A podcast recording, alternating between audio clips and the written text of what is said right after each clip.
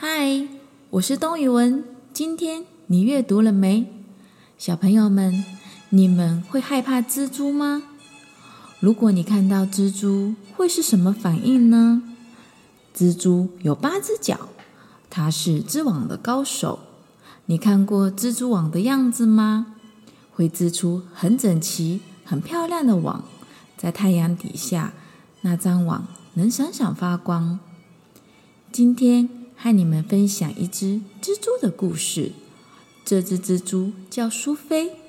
我们的故事是苏菲的杰作。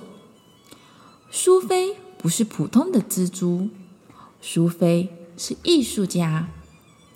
她能织出非常奇妙的网。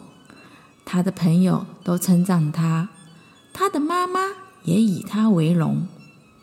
大家都说，总有一天她会织出。了不起的杰作。苏菲和别的小蜘蛛一样，渐渐长大，到了该独立生活的时候，她搬到毕克曼出租的公寓里。她一到那里，先观察环境。她看见湿气沉沉的绿墙、褪色的地毯和老旧的窗帘，这个地方很需要她的帮忙。苏菲立刻开始工作。她首先要为这栋公寓的前厅织张新的窗帘。她织了一天又一天，还把太阳洒下的金线揉进她的丝里。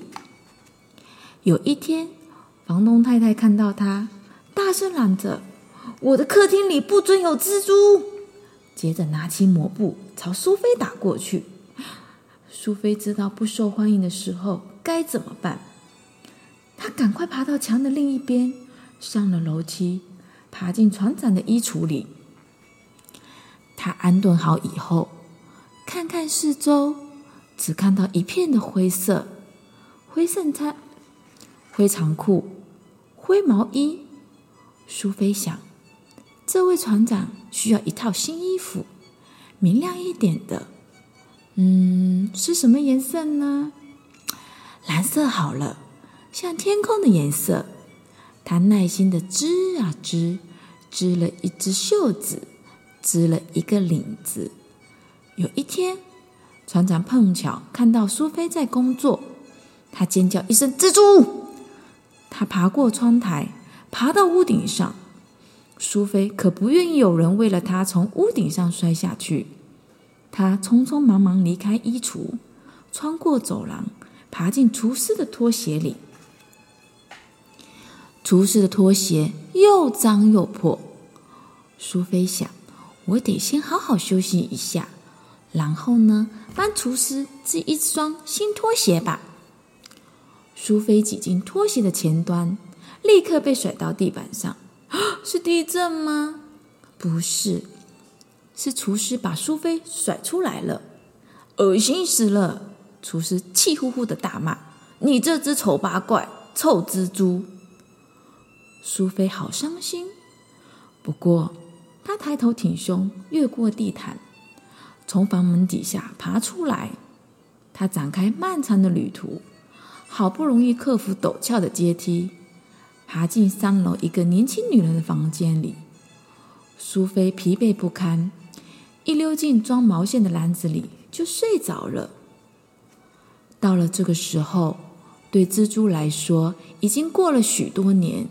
苏菲老了，她剩下的力气只够为自己织一些小东西，比如说有玫瑰图案的枕头套和八只保暖的袜子。不过，她大部分的时间都在睡觉。有一天，那个女人发现了苏菲，哦，糟了！苏菲几乎要哭了。他已经没有力气再搬家了。可是，这个女人没有拿抹布朝苏菲打过去，她没有爬到屋顶上，她没有骂苏菲丑八怪，她只是微笑着。她没有打扰苏菲，她拿起针棒开始打毛衣。苏菲看着他编织，一天又一天。婴儿的袜子，苏菲喊的。原来这个年轻女人快要生小宝宝了。她织好了小袜子，又织好了一件小衣服，毛线用完了，她没有钱买毛线，不能为婴儿织小毯子了。没关系，房东太太说，储藏室里有条咖啡色的旧被子，你就用那个吧。淑妃看过那条被子，破破烂烂的，颜色很暗沉，根本不适合小宝宝。